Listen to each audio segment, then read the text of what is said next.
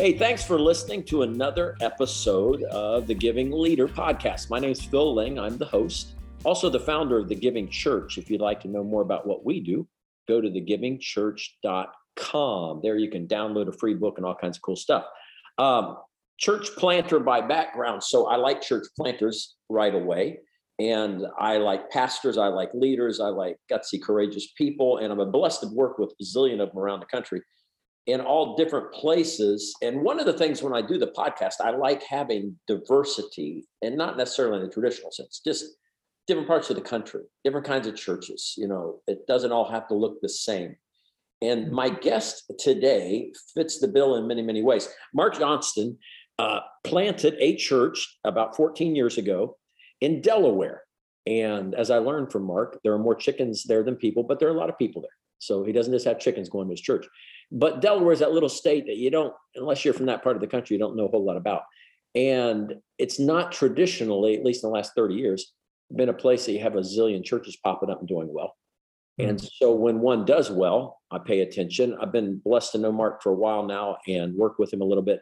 And they uh, bought a Best Buy facility and grew into that. Very creative and using space, among other things, embracing of online, all that stuff, multiple locations now.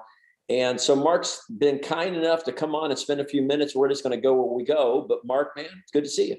Great to see you, Phil. I'm excited about being with you today. And you're looking good. I don't know, your listeners can't see that, but I can. So you look great, man. Bless your heart. Bless your heart. If you yeah. want a podcast to go well, you lead with that. So exactly, exactly. Okay, so uh, I, I gave the little thumbnail sketch.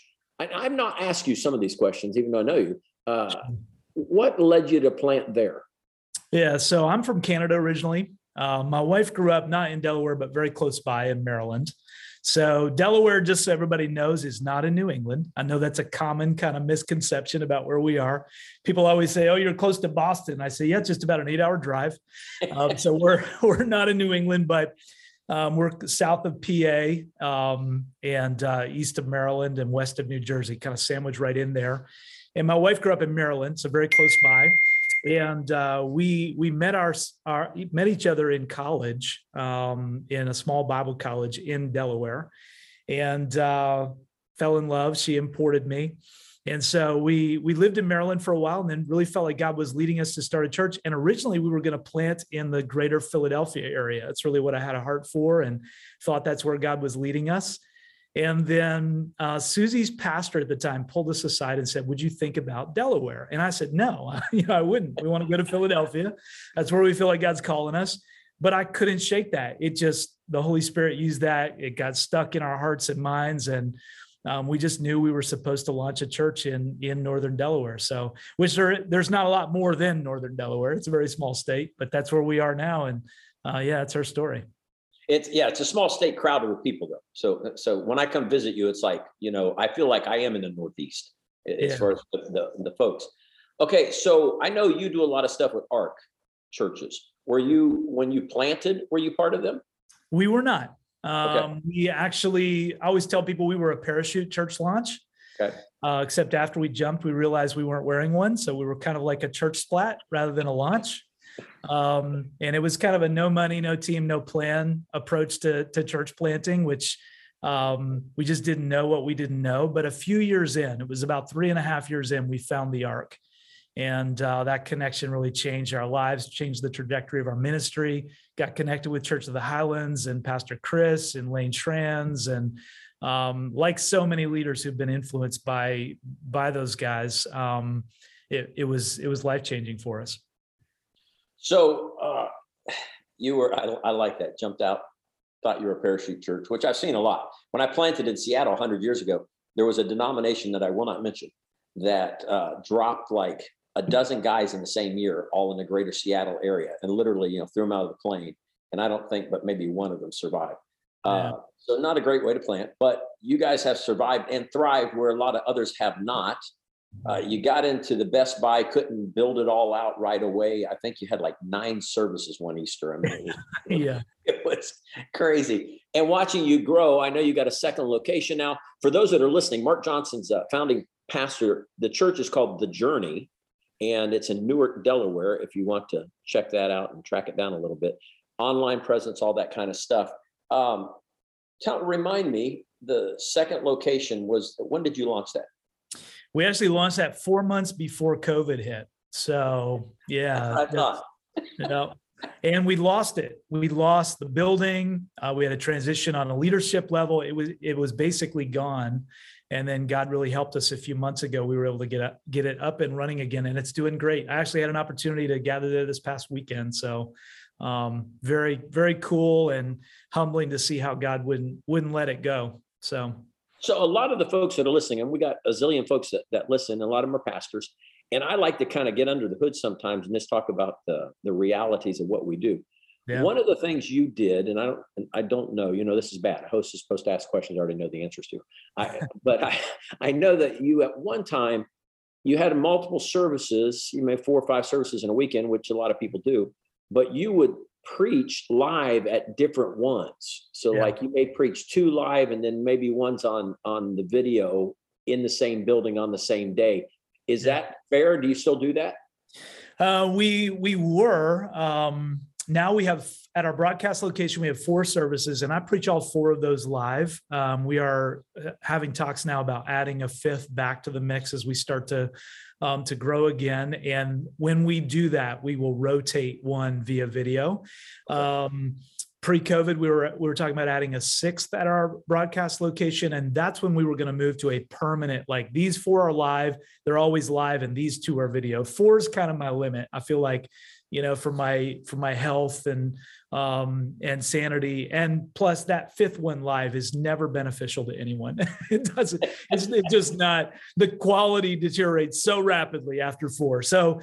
Um, yeah, that was our plan. And, and of course, adjusted with that as, as things change, the world changed, but that's, that's still kind of in our, uh, in our sights going back forward. And here's what I found. So anybody out there is kind of thinking about this. Um, if you're adding like multiple services and wondering about how many can be live, how, how many can be via video, we got kickback on the video for sure. But here's what we learned.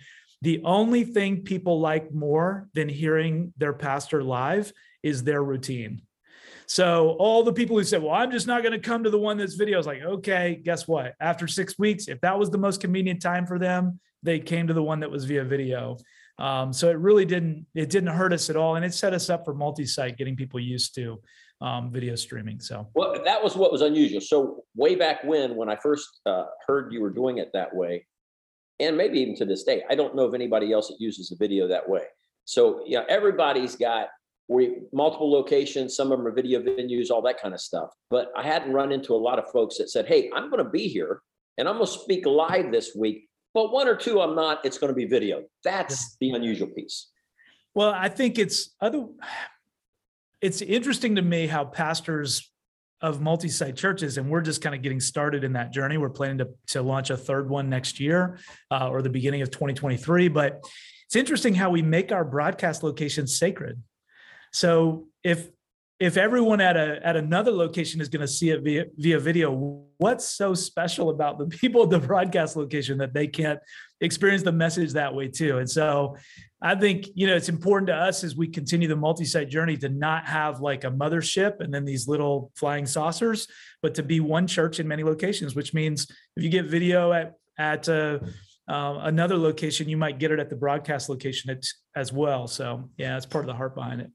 No, that's, and that's why I was really looking forward to having the conversation with you today, because there are a lot of gifted leaders, a lot of gifted speakers, a lot of gifted pastors. And I don't mean this to, to just tell you you're pretty, but you are a thinker and you think through linear and logically. And it's like, okay, h- how does this work?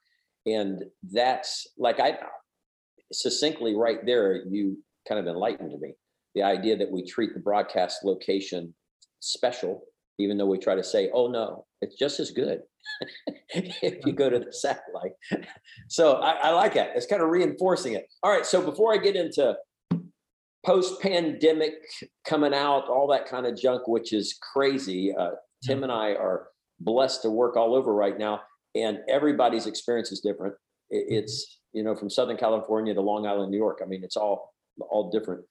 But before I get there, uh, as you look back over the last fourteen years, and the whole parachute thing come in plant, if you were planting today, anything pop out that you say, you know what, I would do these things differently?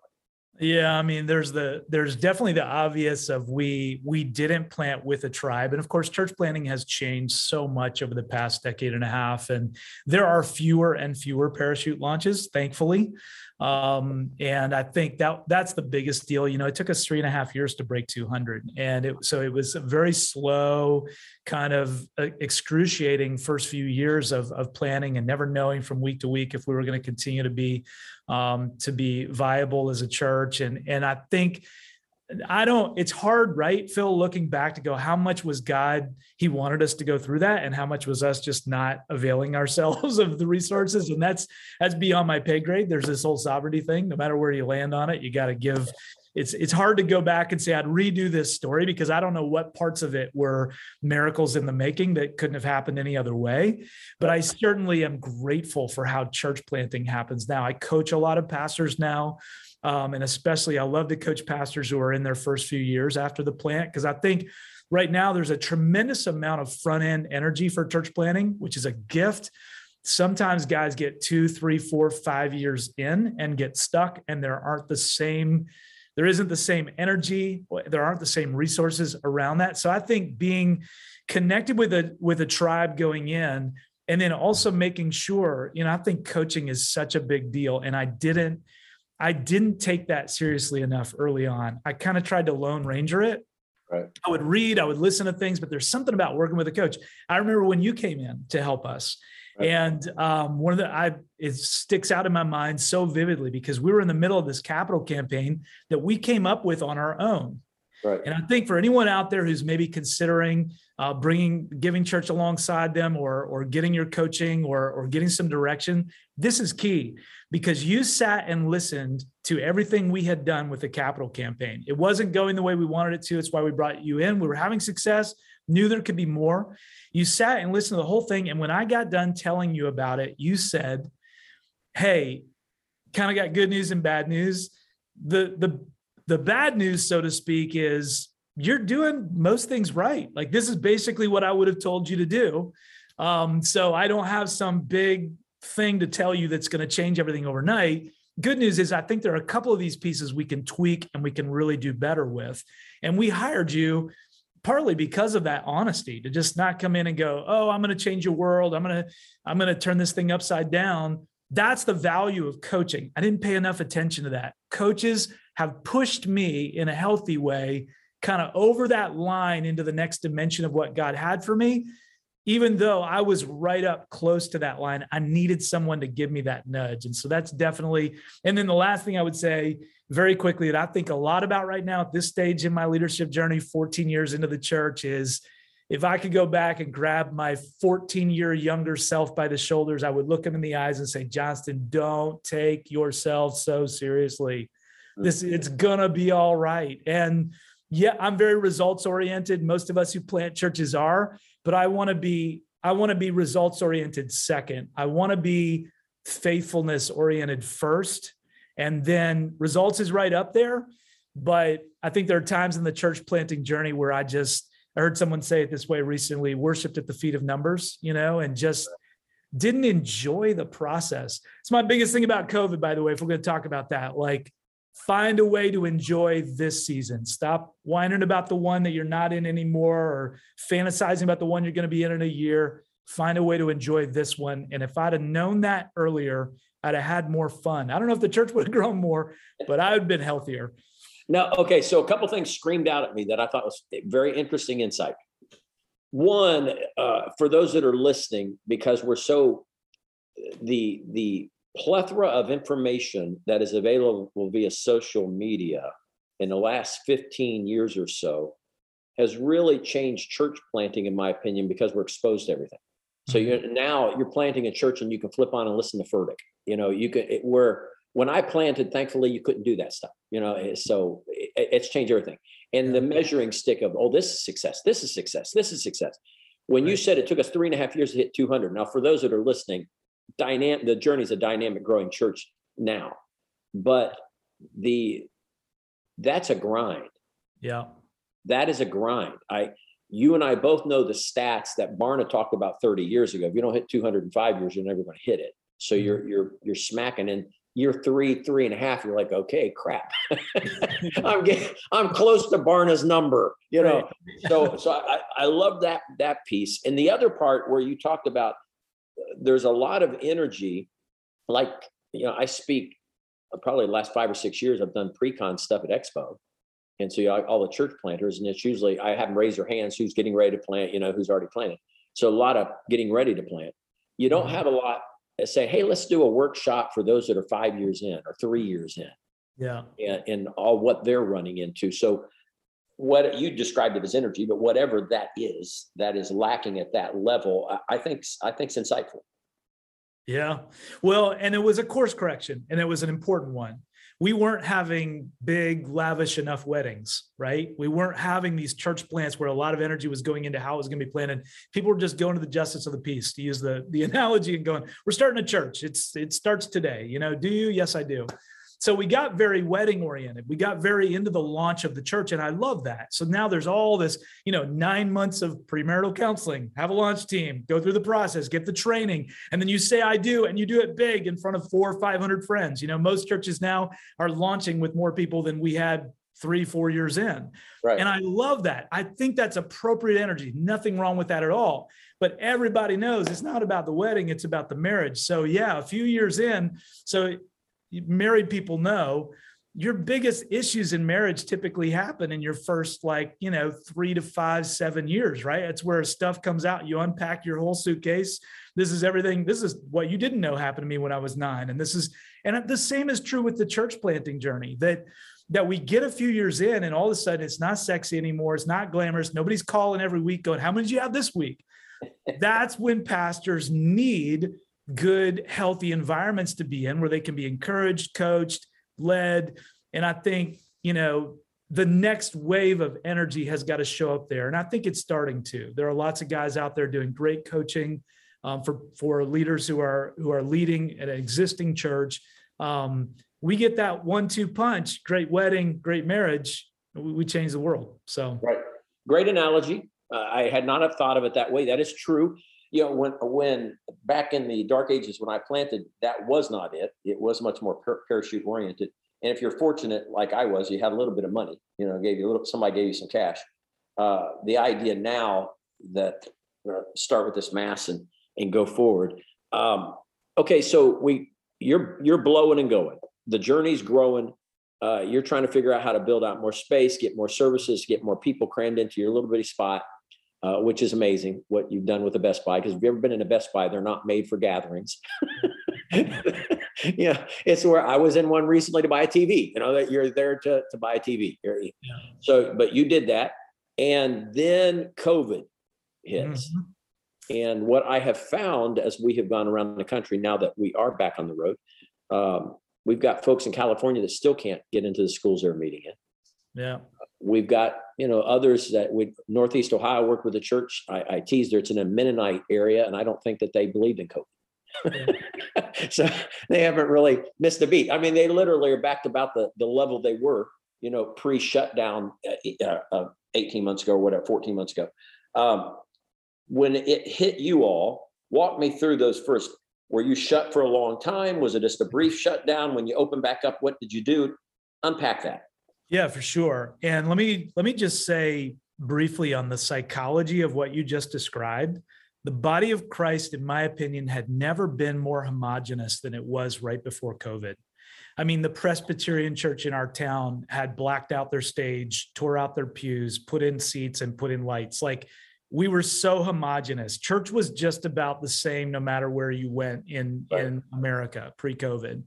And everybody, the pastors I know, were pretty charged up a couple months into COVID. They were like, hey, I'm good. I'm having more time with my family. We'll figure it out. And everything was great because we're still homogenous because everybody's shut down. Right. So there's no comparison, you know. Well, then when we started opening back up and you had radically different results. You said it. Southern California still can't meet. Northeastern Ohio, we're at one hundred twenty percent of what we were pre-COVID. What's that about, you know? Well, now depression started to set in for pastors because everybody's having different results and we don't have this camaraderie of our, you know, of things going badly. And so I think there's been a big psychological blow to pastors this year, especially as we kind of reopen and regroup. And man, I talked to a pastor recently that we're almost two years in. I, I think he still believes everybody's coming back eventually. No, what you got is what you got. This is, this is it. Start from here. So, so yeah, we were like everybody else, you know, going into COVID, everything was going great. I look back at that time, Phil, and I'm embarrassed by how I impatient I was. Like, we could do more. It could go faster. Um, but we were growing like crazy. We'd had our biggest few months ever. You know, we're talking about adding a sixth service at our broadcast location. Second location was going well. We were talking about a third. And then everything shuts down and we were closed for four months. And our first time physically back in a building, which was only our broadcast location, we couldn't open our other one, we had one sixth of the people yep. that we had the weekend before COVID. So, you know, you look around the room and you're like, oh, we just went back seven or eight years in time. And I got to tell you, it was one of the most special and meaningful moments of my life. Huh. To just be in God's house, which is not just a building, it's gathered people. To be in God's house, in the presence of God, in the presence of God's people, and to look around. And I knew that day, I didn't know what it would look like or how long it would take, but I knew that day, we'll grow again. Don't miss the preciousness of this. Wow. COVID's not precious. The chaos isn't precious. The brokenness and all that and the division that was going on in our country at the time, none of that's precious. But there are still people gathered in the presence of a still good God. Don't miss this moment. And so I just decided, man, I'm going to enjoy it. It won't be this forever. I'm going to enjoy it. And And that now that wasn't every day. I had my days. Um, but yeah, that's where we were. And so we started very slowly rebuilding, trying to figure out online, like everybody, nobody's figured out lo- online, in my opinion. Everybody has until the conversation gets to the five minute mark and then you realize they haven't. Nobody's completely figured out how do we really minister to people online in a sustainable way. We're trying to figure that out along with everyone else, but we've seen people coming back. And one of the most remarkable things, here's what I think. COVID just accelerated your current trajectory. Oh. People who were getting closer to God got closer to God even faster during COVID. We saw it happen. People hungry at a level spiritually they'd never been before. People who were drifting from Jesus drifted faster. Right. People who were getting more involved in serving, man, they jumped. They wanted to serve more than they'd ever served before. People who were getting complacent got rapidly more complacent than they'd ever been. And in some ways, isn't that kind of how God works and prunes his church? I mean, this is his thing. I know COVID kind of reminded us, oh, that I thought this was my church and I pulled the strings. Right. No, actually, it's God's, and he doesn't cause these things, but he will never miss an opportunity to work through the difficult circumstances to prune and shape and ready leaders and his church for something better. And I just believe that's the season we're in. That's not empty talk for me. I think that's what we're in. And so let's, let's believe God. He shines brightest when it's darkest. So you hinted at something that I have been saying, and I know you well enough, you'll disagree or agree depending on what I say. And that's great. Um, everywhere we go, I was just with a church board in a Midwest state that pre-COVID, they would have say five thousand on site. Mm-hmm. And now they probably have like two, twenty-four hundred, something like that on site. Mm-hmm. And I was, I do, we do work with them anyway, but they'd asked me to come and meet with their, their, their board and talk. And basically what we're seeing, what they look like, state of the church, you know, are we sick, we dead, we, are we healthy, whatever. And what I, my, my premise was, A, you are healthy compared to a lot. You're very healthy. They're, finances are healthy, new people come in, all kinds of stuff. Online, you know, ramping up and and is making a mark. I call online now as your front door. It's like yeah. nobody's going to go until they check you out the front door. It's mm-hmm. rare you go into the restaurant without pulling up Yelp, you know, to to yeah. see what's there. So uh, the but what I what I cautioned, I said, I think that if you are saying, I wonder how long before all those people come back, I think you are just as, as bad as a, a dying church of the last fifty years that says, we remember in nineteen eighty-two, we had five hundred people, now we have two hundred twenty, and we've got this roll of members we can't find. If we could just get those people to come back. And my thought is, well, you're surrounded by thousands yeah. that might like to, to say hi. You know, they might be introduced rather than chased. And then some of those, I don't think you've lost. I think that how they consume, if I can use that word, is different. Um, I have people in my life and family that still love God, but don't necessarily love the big room with the church yet. It's like, uh, you know, I'm, I'm, I'm reticent of where I go. My daughter-in-law is a nurse in a hospital, and for two years, it's a COVID unit. That's all she's done. Yeah. And so her perspective is a little different than mine. You know, I don't see people die like that. Uh, so I, I go, I look at it and say two things that you said, one that I, I really resonate with. One is your trajectory. If you were a restaurant and a bar that was on its last legs, COVID killed you. Yeah. If you were Chick-fil-A, you figured out a way, and guess what? You probably made more money than you ever had. And if you were a church that had good fundamentals and had a good base of ministry, COVID shaped and changed you. Yeah. But it is what it is. Now, Now, going forward, what I told that church, and I'm anxious to see if how you would disagree. I said, here's the way I would look at it. You're replanting. Mm-hmm. This time you have people and money. I said, to me, that's a pretty good thing. If I came and said, hey, why don't you plant again? We'll start with a couple thousand people and four or five million a year.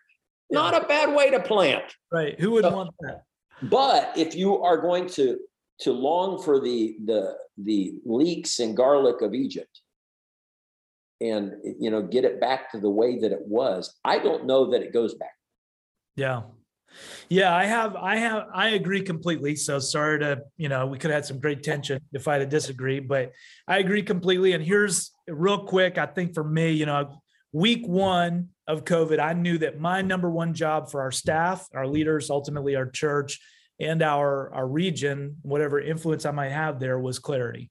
That I needed to provide as much clarity as possible about how we were going to respond, who we are, where we're going, what has changed, what has not changed, and how we should live in these tumultuous times, right? That's the job of a leader. That's the job you can't delegate, is clarity. And so week one, I feel like God really helped me. I just saw it in Luke fifteen, and I've got a whole kind of coaching thing I do around this now. And it has become so clear to me that the three parables in Luke fifteen fit so perfectly with our mission during all of this. You have sheep, silver, and sons. You search for the sheep, you sweep for the silver, and you stay for the sons. So I told our staff right away, we're going to go reach lost people, they're sheep. We're going to connect the hurting, wandering people who are, and a lot of those might be online. They might not be ready to come back in a room. They're silver. We're going to sweep for them. And then we're going to stay and keep the lights on for sons. And if they, if or when they come home, we'll throw a party, but we're going to carry the heart of the Father, which is not to go looking for them because they need a pig pen moment. And we're not in charge of that. Only God is. Right. And so I think you're right. We've got a lot of churches have a bunch of sons and daughters who are prodigal right now. And they they need a moment that we're not in charge of. So longing for them to come back, putting the work of the house on hold until they come back, not searching for sheep until they come back, not doing what God's called us to do is, you know, we're missing our mission. And by the way, I think part of what draws a prodigal back is the hum of the house.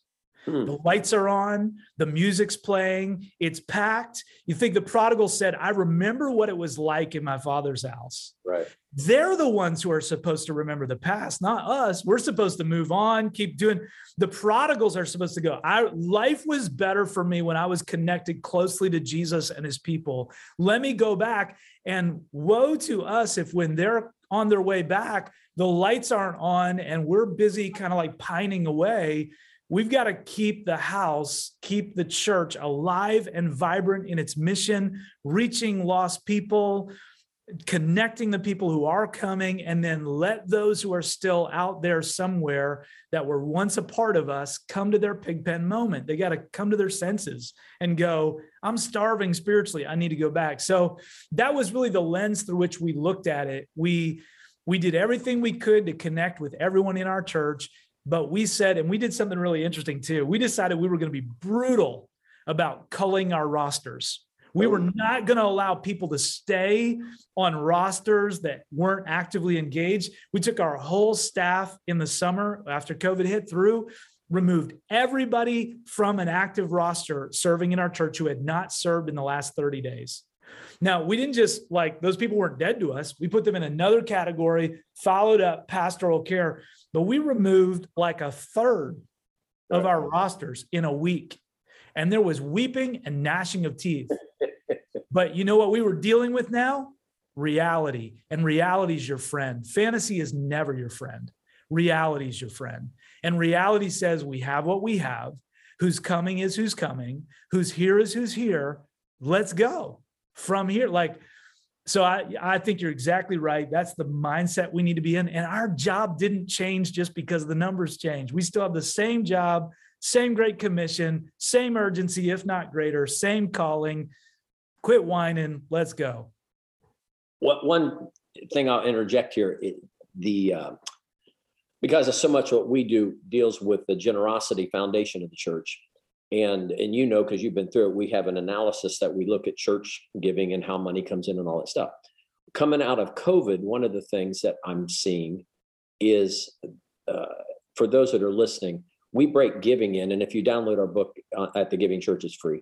Um, but it's zero to two hundred. If you don't do two hundred dollars in a year, you're not a donor, you're a potential donor.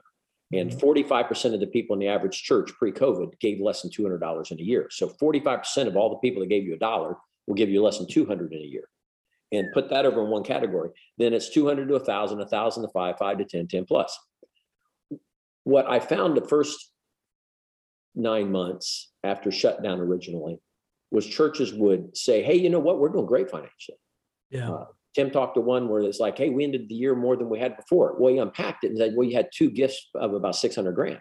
Yeah. So yeah, that covered a lot of, of, of missing people.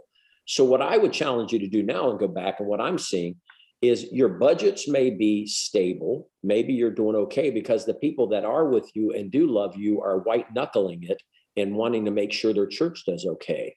But the entry level points, the zero to two hundred to two hundred to one thousand, which is where most of our people start that walk through our doors and never start to give anything financially, they disappeared. A yeah. lot of them disappeared. And if you do not pay attention to that, in about twelve months, you're going to say, not only are, is my attendance not going way back up like it was before, but I'm actually going to start to go the other direction yeah. because the front door is not there. I don't have a lot of folks. So just for those that are, are listening to this, if you take those that give you zero to two hundred and two hundred to one thousand, that makes up seventy plus percent of the people that give you money. Mm-hmm. And if a whole bunch of those are new, just been coming for a while, COVID hits, they get shut down, and you don't replace with a whole bunch of people that are seeking and coming through those doors, then your base is deteriorating. And on top of that is the deterioration of a, gener- of a generation where we've got the group that's dying off that were much more faithful in the group that we have, which is a whole other story. All that to say, you said uh, fantasy is not your friend. That's the key. It's so count what counts, you know, what, what's real, uh, nickels and noses. Are these folks here? If no, if they're not giving any dollars, I don't care how much they give, but that is something about their, their faith walk where, wherever they are. And going forward, I do think it's going to look differently. I had a, a, a guy on the podcast, Don Wilson from Phoenix, build a church to about thirty-five thousand pre-COVID. And one of the things I asked him, I said, what would you do different? He goes, I do do smaller rooms. Yeah. Goes, where you can turn them over, uh, but, but do smaller rooms. Not just one piece. What I ask you, because you're a thinker, staffing. How yeah. do you staff now? And how do you staff going forward? How does that look different than what it was, say, twenty-four, thirty months ago? Yeah, absolutely. And on the on the giving front, Phil, I mean, you taught me this, that the most important metric with giving is households participating. Right. And so that's what we watch. You know, we're, we want to see, do we have more households putting God first or, or taking a step in that direction financially, um, rather than just looking at the dollar amount that comes in, because your, your dollar amount tells you what you can do now. Your households participating tell you what you can do twelve to thirty-six months from now. Um, so that, yeah, that's a, that's a big deal. As far as staffing goes, you know, we, we were lean staff. We've always had a lean. So we have a lean staffing model. In the past, it's been driven somewhat by necessity because we're reaching a ton of unchurched people and our giving lagged that. Right. But then we decided before our money changed, before money got better for us as a church, we decided we're going to be lean staffing as a as an ideology and not just a practical response. Now, obviously, you can go too lean, and I feel like we're kind of there right now, but we held off on adding staff during COVID because we wanted to see how things kind of shook out. So a lot of people took on a lot of more responsibilities. We have a lot of open roles now. We're getting ready to do a wave of hiring, but we have we've run very lean, and I would say how COVID kind of affected that. Obviously, we are looking at technology more than ever before. And, um, you know, we're hiring an online location pastor. Someone's plus wanting that for us right now. We want that to be a dedicated role. And finding someone who has that blend of gifts, right, knows how to use algorithms and, and data well, but also has a pastoral kind of bent or can bring people alongside them for that. So I think that's affected um, our staffing model. But I'll, I would say the biggest things that have changed for me as a senior leader is I got really focused on providing our staff with four things. And I'm a preacher, so they all start with C. I want, I want our staff to have a sense of community. So we've really built this, like, what does it look like to be relational as a staff? Not forced, but making sure that's a priority for us. Um, we want our staff Uh, to have this sense of clarity about our vision and mission. So we talk nonstop about who we are, why we are who we are, what we're doing, what goes down, how comes up. So we're very like adamant about that uh, clarity. We want our staff to have um, this sense of contribution. Interesting thing during COVID, you've heard of the Great Re- Resignation. Everybody's right. leaving their job, getting a new job somewhere else. I think how you prevent that, you can't prevent all of it, but how you mitigate that on a church staff is you give people a sense of what their career path can look like in ministry. For some reason in ministry, we've, I think we've kind of been like, you know, we do stuff you'd never get away with in the marketplace. Like if I worked for a secular company and I went and said, how do I get promoted here? What does it look like? It'd be my supervisor's job to have a good answer to that question. Right. But in, I've, so I'm teaching our lead team, you've got to have a good answer to that question. Here's your path. Here's your track. Here's how you can make uh, a, a contribution to that. And then the last one is compensation. Over the past two years, we brought the average full-time salary on our staff up eighteen percent. Wow. Because we were, I didn't feel like we were paying adequately. I, nobody's going to get rich in ministry, but on that bad day someone has, I don't want them thinking ministry is hard, plus I can't buy groceries. I never want anybody thinking that. Right. I can't stop them from thinking ministry is hard, but I can at least stop them from thinking that second thought. Um, so those are the four C's that I would say during this season, I've got much more focus on. H R has become really important to us for the first time in the story of our church. Truly important to us is something we think a lot about and are very intentional about. We survey our staff uh, annually, um, and we have kind of a rating system. They weigh in on what's working well and what isn't. Um, we've just gotten much more intentional about that stuff during this season. Okay, so before we run out of time, you just said something that triggered something in my hot, my my thought process. Uh, you you you have a lot of young folks on your staff. Your your average age is not up. It's it's it's down. Yeah. Uh, the there's been, been a lot written about leading the different generations and leading those that are younger. My son is and daughter-in-law were just here for the holidays. You know, he's a thirty-one-year-old musician. She's a thirty-one-year-old nurse. Uh, both love God. Both. Listening to them talk about what they seek from employment is very different. Yeah. Um, and that I, I attribute, you know, generationally. So with your folks, have you thought of what, how you lead differently those that are younger from maybe how you would have been led fifteen years ago? Yeah. Is there a difference? Yeah, man, I, I got to tell you, I think a lot about this right now. I think there, and I don't know how much this is generational, but there seems to be, it takes a calling for people to get in ministry typically, right? If you're doing it right. You, and we talk about that. You don't have to see a burning bush, but the nature of what we do, you got to, on the hard days, you got to be able to go, I, this is what I was made for. You know, even though it's hard, I think I'm called to this. But there seems to be something that happens three to five years in for, um, I would say twenty to thirty-five year olds, maybe even late thirties, where there's a real test. It's a crossroads. And I think some of them are not supposed to pass it. They're supposed to go do something else. I'm cool with that. But I think some of them are supposed to pass it and stick it out. But unfortunately, sadly, they don't. And so I'm, because they, they don't see the future.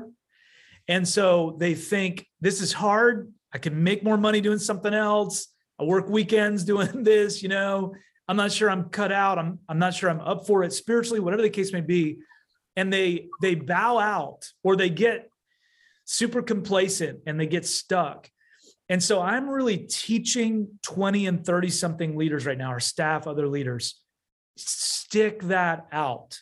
If you still want to quit seven years from now, you've only wasted that three or four years of your life. But if you quit in the middle of that test, there's a chance you could waste forty years of your life. Like, just stick it out. When it, when all the emotion is drained from the experience and it's hard and it's not glamorous anymore, stick it out for two or three more years and see what God does. That's my story. And I, I, I think that that pressure is even greater now, especially because there's been so much job volatility. I'm not sure it's a bad thing, but generationally, you don't pick a career or a company and work for them for fifty years. It just doesn't work that way anymore. And I think that's okay. But I see some young leaders bowing out right in the middle of the testing point. And man, it, I'm just telling as many as I can, grind this out for two to three more years. Again, worst case scenario, you look back and go, I probably shouldn't have wasted those two or three years. But there's a real chance if you give in to what the enemy's bringing against you right now, or the discouragement you're feeling, you could look back and go, I wasted that forty years. I don't want that to happen to a single other young leader it's not supposed to happen to. Great wisdom. I had a, a church leader years ago tell me the problem with people is you have to reparent them. So to me, that is, that's the, uh, that's the dad, son, dad, daughter conversation, you know, is the, the grind, stick it out, uh, don't bail so early. I think you could even take that into the secular world. Those that are hopping is like, okay, I got you. If you're just hopping for more money, let, let's let's make sure you unpack that. And and if it's not because you think where you are is got uh, are, these are the issues. Well, are those issues you need to grow through? Yeah. Um, so I I I do I do think there's wisdom. I do think there. I'm at the age, and Tim's much younger than me, and he's listening. And and uh, I always, I'm the old man, get off my my lawn. You know, I'm, I'm the guy yelling, get off my lawn.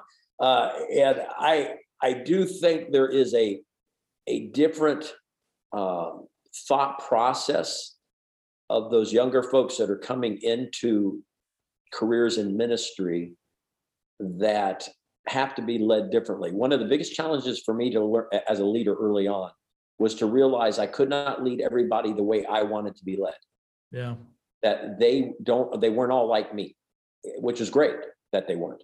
Uh, and so now maybe that's just more exacerbated than ever before, and, and gener- generationally. Uh, we, I just know that there's a lot of stuff that's happening in our generations. One of the things we preach is statistically, first time in the history of America and the world for that matter, there's four generations that are alive. Yeah. And affecting your your your workplace, your job, your home, all that stuff. And then in the church world, those that are dying and, and transferring the largest amount of wealth transfer in the history of the world are going from stewards of something to consumers. So the stewards are dying. Those are the ones my grandmother would have tithed, whether she liked the pastor or not, you yeah. know, to those that now, they could be in Delaware in a highly populous area and actually feel more than a part of more than one church at a time. Yeah. And it's, it's more of a smorgasbord and a consumer. And and so that I do believe it's it's different today.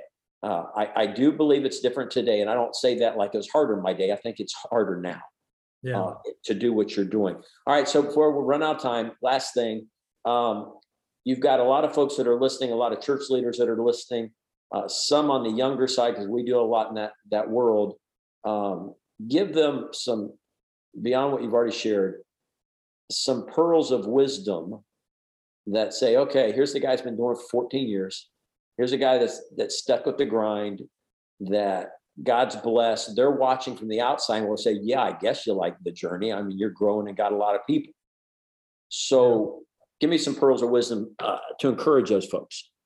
Yeah, absolutely. And, and let me say to every pastor and leader who's listening right now, um, you are a hero, and uh, the fact that you would lay your life down to serve people when it's easy and when it's not um, is so honorable. And uh, so hats off to all of you. I think a big thing that I'm living in right now that I would share with everyone listening is do your job and let God do his, and don't mix those two up. My job is inputs and outputs. So my job is to seek God for his input, to ask for his direction, which he may speak to me clearly. He may give me a nudge. I read the Bible every day because it's full of his direction. But my job is to seek God's input and then to give my output to that input. However God called me to live, whatever God called me to do, I'm going to work really hard at it. God's job is outcomes and incomes. So if I will seek his input and dedicate my output, he will take care of the outcome of my ministry, my church, my vision, whatever it may be, and he will take care of my income, providing for me. And uh, a few years ago, I was a very, I was broke as a joke, as I heard someone say recently. I was a poor church planner, and I was tired of not being able to make ends meet. And I asked God, hey, I've been a few years into this church plant now. Are you going to reward me for this? And so help me. I felt like the Lord spoke to me instantly in my spirit and said, yes, absolutely. Do you want it all now? And I said, no.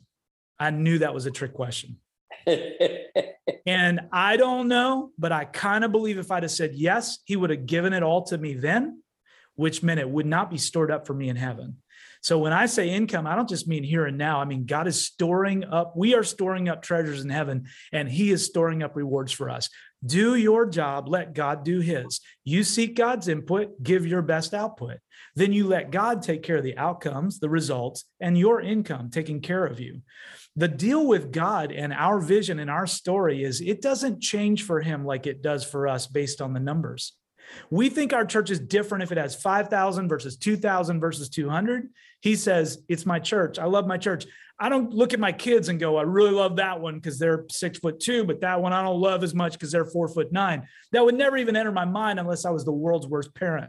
Right. God loves his church. He loves his leaders. He's got the outcomes and the incomes in his hands. Do your job. Let him do his job. Seek God's input. And if you haven't been doing that lately, if you've been resting on your laurels, if you're not praying anymore, if you're not reading God's word, you can't produce what you don't possess. So go back to God's word, go back to God's presence, seek him all over again, get fresh direction, and then work hard at what he shows you to do and trust him with the results. That'd be my biggest word of encouragement. That should take so much pressure off, because it means we're no longer working above our pay grade. We're in our lane doing what God's called us to do, trusting him for the results. Perfect. Thank you for doing this. Yeah, it's been a pleasure. Thanks for having me. You've been listening to The Giving Leader with Phil Ling. I'm also the uh, founder of The Giving Church. Go to the giving church dot com, find out more about us and what it is that we do. My guest was Mark Johnston, founding pastor of The Journey in Newark, Delaware. And check it out. Everything's online. I mean, you can find info about anything. You could probably even watch Mark preach. So thanks for listening.